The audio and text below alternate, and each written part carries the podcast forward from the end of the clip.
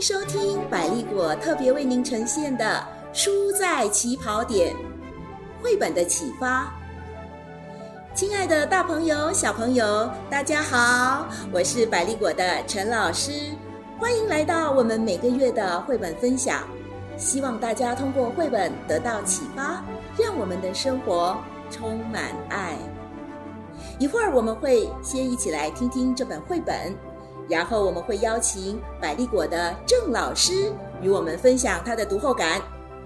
今天我特别兴奋，因为我即将和你们分享这本红了三十年但仍旧广受欢迎的绘本。猜猜我有多爱你？听到这个书名就觉得很温馨吧？现在就让我们一起来听听故事里的大兔子和小兔子是怎么来表达他们对彼此的爱吧。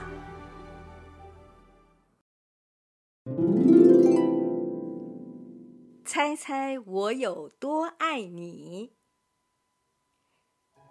小栗子兔子该上床睡觉了，可是它紧紧地抓住大栗子兔子的耳朵不放。它要大兔子好好听它说。它说：“猜猜我有多爱你？”大兔子说：“哦，这我可猜不出来。”小兔子说：“这么多。”他把手臂张开，开的不能再开。大兔子的手臂要长得多。我爱你有这么多，他说。嗯，这真是很多。小兔子想。我的手举得有多高，我就有多爱你。小兔子说。我的手举得有多高？我就有多爱你。大兔子说：“这可真高。”小兔子想：“我要是有那么长的手臂就好了。”小兔子又有了一个好主意，它打了个滚，倒立起来，把脚撑在树干上。我爱你，直到我的脚趾头。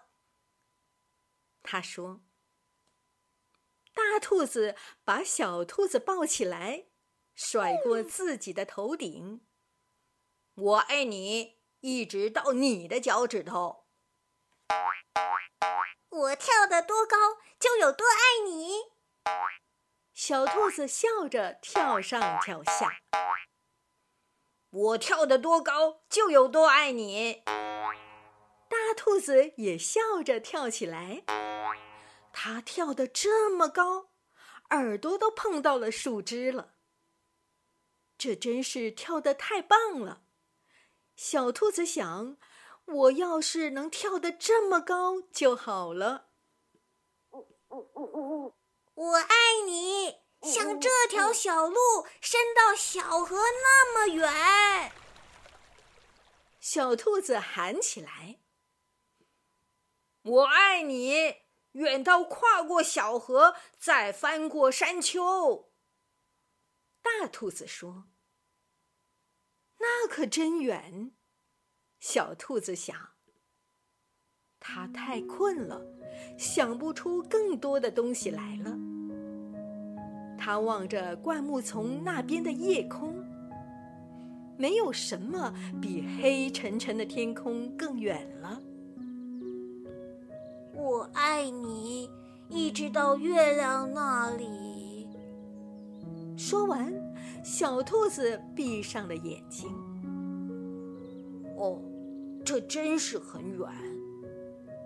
大兔子说：“非常非常的远。”它把小兔子放到用树叶堆起来的床上，低下头来亲了亲小兔子。对他说晚安，然后他躺在小兔子的身边，微笑着轻声地说：“我爱你，一直到月亮那里，再从月亮上回到这里来。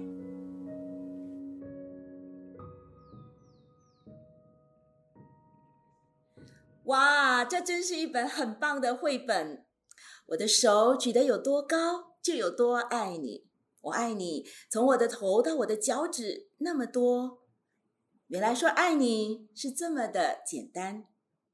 今天呢，郑老师就已经来到我的面前。我们先让郑老师和大家打个招呼吧。嗨，大家好，陈老师你好。嗨，郑老师好。哇，郑老师永远笑脸迎人，脸上都写满了爱 呀。我看到你今天也带了这本绘本来，哎，嗯。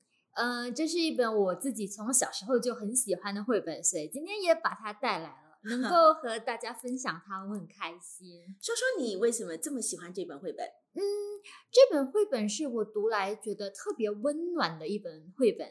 你看那个小兔子和大兔子互相说“我爱你”，是，然后你从他们说“我爱你，我爱你”这样的往来之中，你也感受到他们对彼此之间的爱，很甜。对啊，对啊，我不知道是。像我生长在比较传统的华人家庭，所以说我爱你不是一件我们太习惯的事情。的确是，你你的家庭也也也是这样，对吧？但是现在年轻的家长可能就不一样了。是的，是的，常常可以听到很多的父母愿意也更加的积极对孩子说爱，然后很多的拥抱啊之类的。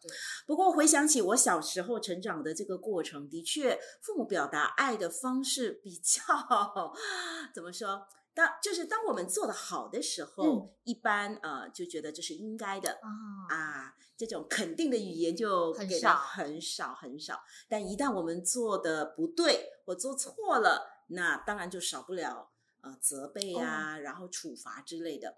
那我想呃父母会这么的要。呃，用这样的一种方式来提醒我们，也是他表达爱的一种方式。对，只是很难接受到。对呀，那小 时候的那个状态，的确是不容易接收到这样的一种爱意的一种传达。像我自己的例子，就是我以前有时候回到家很晚了，然后我就很想赶快休息。可是我妈她可能就是切水果给我吃，煮了汤，然后她要加热给我喝什么的，因为她怕你饿。对对，然后我就想说。哎呀，可是这么晚了，你也不要麻烦，就是早点休息不好吗？你怕他累？对，可是 没有正确表达，我就直接说我我不要，我不想吃。嗯，后来现在回想起来就觉得，哎，好可惜，他是在表达他爱我，我也是爱他，但是我们都没有表达对，彼此都接收不到。嗯，所以我我后来学到了一个东西，说爱的语言，爱有五种不同的语言，爱有五种不同的语言。像是呃赞美的话，然后作伴的时间，哦还有送礼物，或者是呃服务的行动，还有肢体接触，所以要用对的表达方式，让对方接收到。他才能够接收到我们对他的爱。嗯哦，所以后来我调整了。哇，你怎么做？我就是我不会先直接拒绝我妈，我就先谢谢她，或者更更多时候我就是称赞她啊，这个食物看起来就很好吃，爱的语言。然后 告诉她，我真的不喜欢吃宵夜，我找个理由说我怕胖。然后，可是如果我吃到一顿丰盛的早餐，我就会觉得很幸福，真是高明哎！所以后来就哦，OK，他开心，我开心，然后大家就可以早一点去休息睡觉了，带着满满的爱意去休息睡觉，皆大欢喜耶！哇，呃，哎，老师，你这样的一个例子哈，他也让我联想起呃我的孩子哦。啊，五岁的时候，他们在幼儿园有一个作业，嗯，他们让孩子写，你觉得你的家人爱你吗？嗯，那你为什么会觉得你的家人爱你呢？哇，不容易的功课，看似好像很难，但对孩子来说，三言两语就交代清楚了。哇，他写了什么？啊，他就写。我觉得我的外婆爱我，嗯，因为我的外婆每天煮饭给我吃，然后风雨无阻的带我去上学。然后我觉得我的妈妈爱我，因为她每天都要亲我好几次。然后我觉得我的爸爸爱我，因为呢，我的爸爸会带我去骑脚踏车，然后带我去游泳。所以，我我啊，当然看到那个当下就觉得哇，好好好感动哦！是是是，看起来好像很难的一样东西，但是在孩子的心目中，这就是他接受到我们对他的爱，然后他也很明确的感受到，所以他让我想到说，哎，是不是每一个人都有可能有几种接受嗯爱的嗯方式？嗯，对，而且我相信就是。不只是平常，我们可能有好几种。你随着年龄改变，你可能比较喜欢的那种接收和表达爱意的方式也会不一样。啊我在学校的体会就是，年纪比较小的孩子，他可能会直接说：“老师，我爱你。哎你抱抱他，他也很开心。是到了一年级、二年级啊，你叫他宝贝，他可能还是也挺开心。你说他做的真棒，他就啊好开心哦。可是到了三四年级，你再叫他宝贝。他就我不是你的宝贝，他也知道你 爱他，但是他不好意思了，对就是对对对不要不要说这么肉麻的话，这样子。所以我就发现，嗯，真的是不同的人需要不同的方式，或者不同的年龄阶段也要不同的方式。所以在课堂上，整嗯嗯嗯，在课堂上真的调整就很重要。啊，像尤其是像孩子做错事情的时候，我嗯们往往是太着急。其实我们始终是爱他，但是他太着急嘛，做错了，你很想要教他对的东西，是然后如果直接用指责的方式，可能效果就不好。那怎么办？嗯，更好的方法是先肯定他付出的努力。好像我会说，哎，你写了这么多了，字也写得很好看，就是肯定他的努力了，再指出那个错字，然后经过他的同意啊，这个也很重要，要让他感受到被尊重嘛。说我们擦掉好吗？啊，重写一次，经过他的同意了，可能还可以帮他个小忙，那我帮你擦吧，嗯 然后我们再写过，这样就比起直接指责好多了。他能够感受到你指出他的错误，其实不是说你做错了就很糟糕，就是告诉他这是一个学习的过程。然后我爱你，我希望你能够做对的，我们能够做得更好。所以，呃，郑老师是你的意思是说，让我们把这个嗯，爱的语言，这个肯定的这个语言，更多的是把它聚焦在这个努力的这个过程，这个学习的过程，嗯而不是最终的这个结结果，对不对？对，啊肯定他的那个过程，然后让他感受到支持，感受到鼓励的话，他更能够往正面的方向去进步。